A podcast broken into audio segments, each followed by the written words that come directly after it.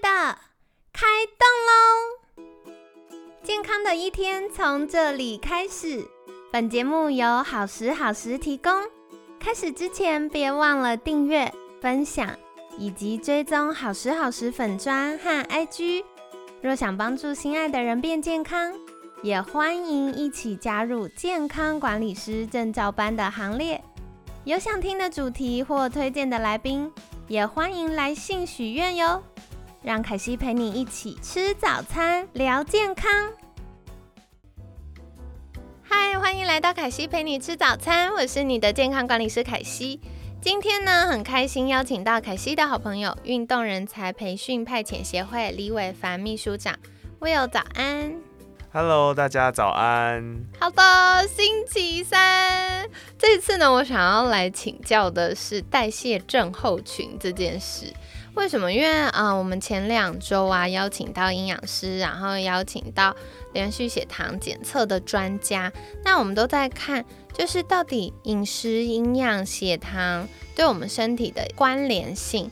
那我最近就在想一件事情，我就想到，其实根据研究统计啊，代谢症候群有年轻化的趋势哦。而且记得我大概呃还在念大学的时候，大一大二那时候要做全班，就是整个同届学生的健康检查。然后呢，我有个好朋友，她就是大五十出头公斤，就是很瘦很瘦的女生，可是。报告出来的时候，那么年轻，才二十岁上下，他就已经有脂肪肝了，哎，我超惊吓的。哇，二十岁是真的有点太年轻了。对啊，脂肪肝我们一般都以为是啊，可能六十岁、七十岁的人才有，但仔细想想，其实也合理。因为他那时候就很爱喝真奶、吃鸡排、巧克力，那同学们都很羡慕，哎，他都吃不胖。可没想到他就是可能跟遗传有关，比较容易囤积脂肪在肝脏，或者是他就比较是属于泡芙人的那种。那接下来想要再请问 Will 的是。嗯，从运动的角度，有没有一些研究或者是实物的经历发现，运动对代谢症候群的预防或延缓有加分的效果呢？好，那其实运动这部分，我相信大家都还蛮清楚的。我觉得其实大家都很理解，运动的话，提升我们的新陈代谢，好，增加我们的心脏功能，好，肌肉量保护我们的身体关节。这些东西大家其实还蛮了解的。那比较特别的话，我想我们再带一点更专业的东西。那运动的话，其实会提升我们对胰岛素的敏感度。嗯，对。那在这个部分的话，它会让你的血糖控制是更加稳定的。哦，对。为什么运动可以提升胰岛素的敏感度呢？啊，因为我们在运动，就是有强度，你的身体受到刺激的时候啊，其实我们有很多激素是在分泌的。哦，对，那这些特殊的内分泌呢，就会它就会进入到我们的细胞里面。对，对，让我们的细胞可以更快的做出反应。在代谢症候群的人群身上呢，它的细胞内分泌的敏感度都是非常低的。对，没错。所以它的啊胰岛素啊各种激素介入都是非常慢才会起到效果。对。那运动就是可以改善这个东西，增加你的激素的敏感度。哦，这个我觉得超重要哎，因为一般跟那个有胰胰岛素阻抗的。客户说：“你就胰岛素阻抗啊，那你就不能吃那么多甜点。”大家都觉得啊，要命了这个。对。但是其实你可以多去运动，运动提高胰岛素敏感度的时候，偶尔就是小 NG 一下，吃一点甜点，但身体还是可以负负担得了的。对我们运动就是可以增加日常生活的容错率。呃，哎，我好喜欢这句话哦，的确是，就是运动可以增加日常生活容错率，让我们的那个生活可以多一点弹性。对，其实可以不用过得这么刻苦。对，很像休息。对，对，没错，大家都不是苦行僧，不用过得这样。对对对，好有趣哦。那接下来也想请问是，如果我们想要提升这个胰岛素敏感度，在运动上，我们可以怎么样做挑选呢？有没有建议说一定要做什么什么运动才是比较有效的？呃，其实我会建议，以运动有没有效这件事情的话，我们首推的还是肌力跟有氧的运动。嗯，对，因为他们其实是相辅相成，我是建议都要一起做。哦，不能挑食。对，尽量不要挑食，因为其实你现在身体有很多的状况，那我们就是互相去辅助。对，对啊，那有氧的话，其实只要有到中等强度左右，就可以让你的身体一些慢性发炎的区域得到缓解，好去代谢我们身体的发炎物质。哦，我听到一个重点，中等强度就可以了。对哦，那这样子怎么知道这个强度适不适合我呢？或者是什么是中等强度呢？啊，这个东西稍微比较复杂一点点，但是我可以用一个很简单的方式让大家可以自己去判断。啊，我们在做运动的时候会有一个东西叫做 RPE 自觉强度量表。好酷哦！对，那他就是，其实就是在打分数。我相信大家对打分数很有概念。就我们常会说，嗯，这家餐厅我可能只能给哦七分，然后之类的。其实 RPE 就是这个概念。那它是就是六到二十，好六。我觉得其实我自己觉得这个数字很怪，大家一样可以自己一到十就好，我们就用一到十来讲。对，因为我觉得六到二十大家比较陌生，好，我们就一样一到十来想。那中等强度的话，其实就是大概在六七左右。啊，对，你自己感觉六到七。那一的话是完全没感觉，像躺着一样。十的话是你觉得等一下会需要叫救护车。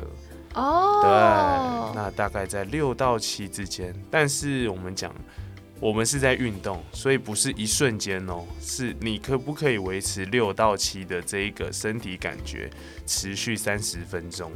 啊，这样才能达到我们所谓的中等强度。哇，这真的有点难，因为你要维持在六到七的感觉，就是觉得呃有一点点困难，一点点辛苦，但可承受的范围。对。但是你要持续三十分钟以上，大概三四十分钟，所以意思是你前面可能觉得很轻松，然后后面觉得爆累。对，其实会变成这样子。对，所以要找到那个可以稳定持续刚刚好的状态，真的也会需要专家的协助。哎。对，所以其实讲到后面，你还是需要有一个专家在你旁边，好时刻监监控你的身体状况，还有你的心理状态。这个凯西可以分享，因为呃，我们健康管理师在服务客户的时候，常常会跟教练协同，然后取得很多可以观测的一些数值，这样子。那曾经我有去体验过一个课程，是我戴那个心率的臂带。然后戴在手上运动，然后一开始运动，全班都已经进入，它就是嗯红灯、黄灯、绿灯。那红灯就是你的运动强度不够，然后绿灯是刚刚好，黄灯就是它可能对你来说有点太强。好，所以要红、黄、绿嘛。然后我一开始运动，大概上课五分钟、十分钟，同学全部都进到绿灯区，然后就稳定维持。然后我都还在红灯，就是我的。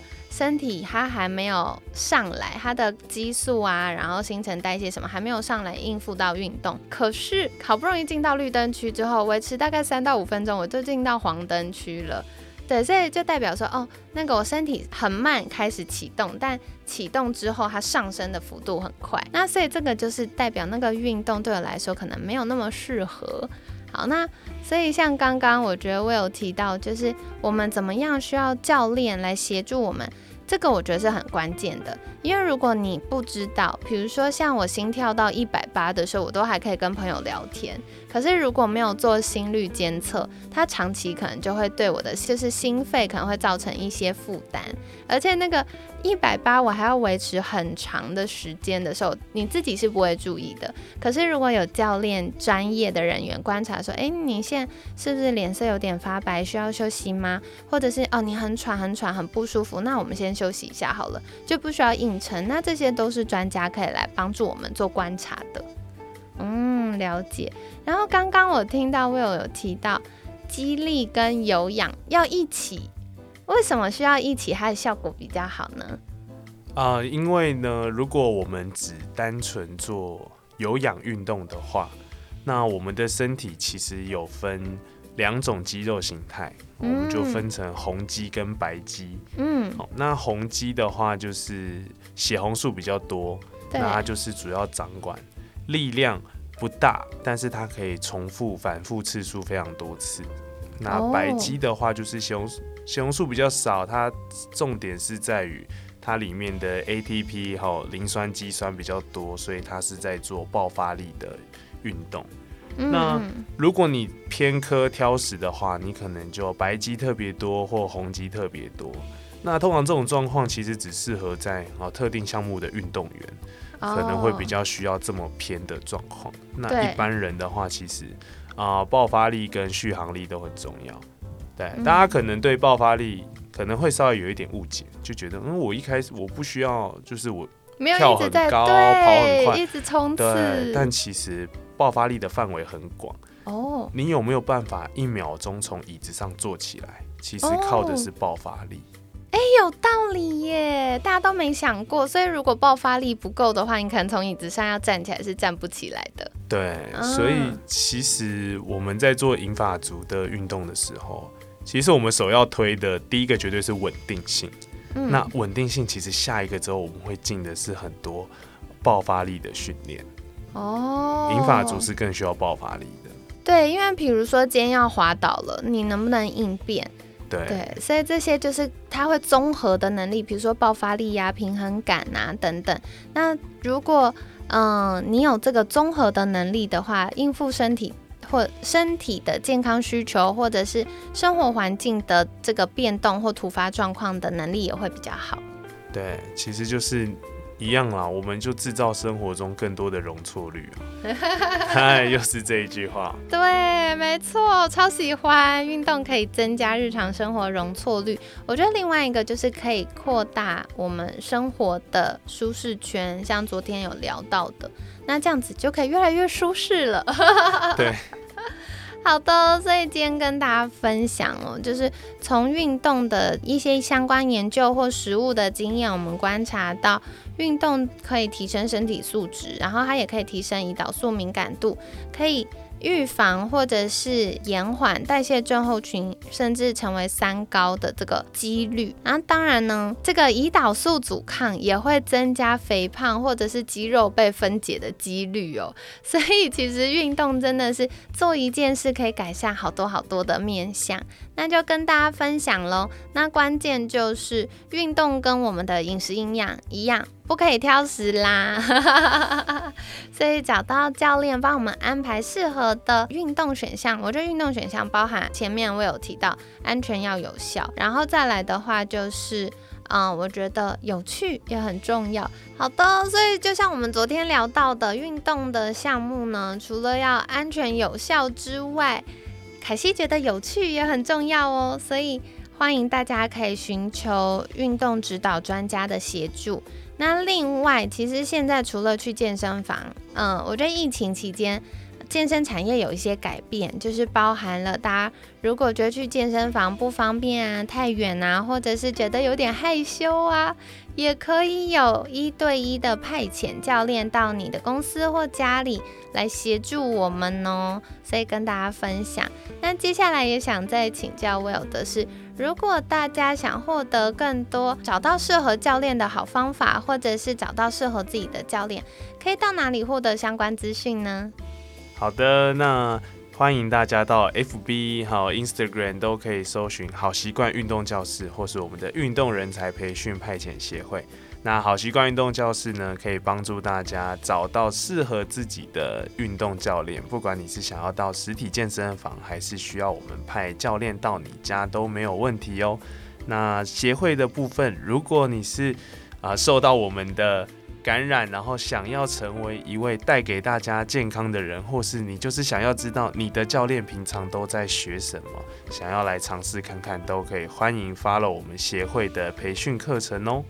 好的，所以更多相关资讯，欢迎大家订阅跟追踪哦，赶快订起来，订起来，这样有一些讲座啊或课程啊，就可以得到第一手的消息。那一样，凯西会把相关链接放在我们节目资讯栏，大家可以多多善用啦。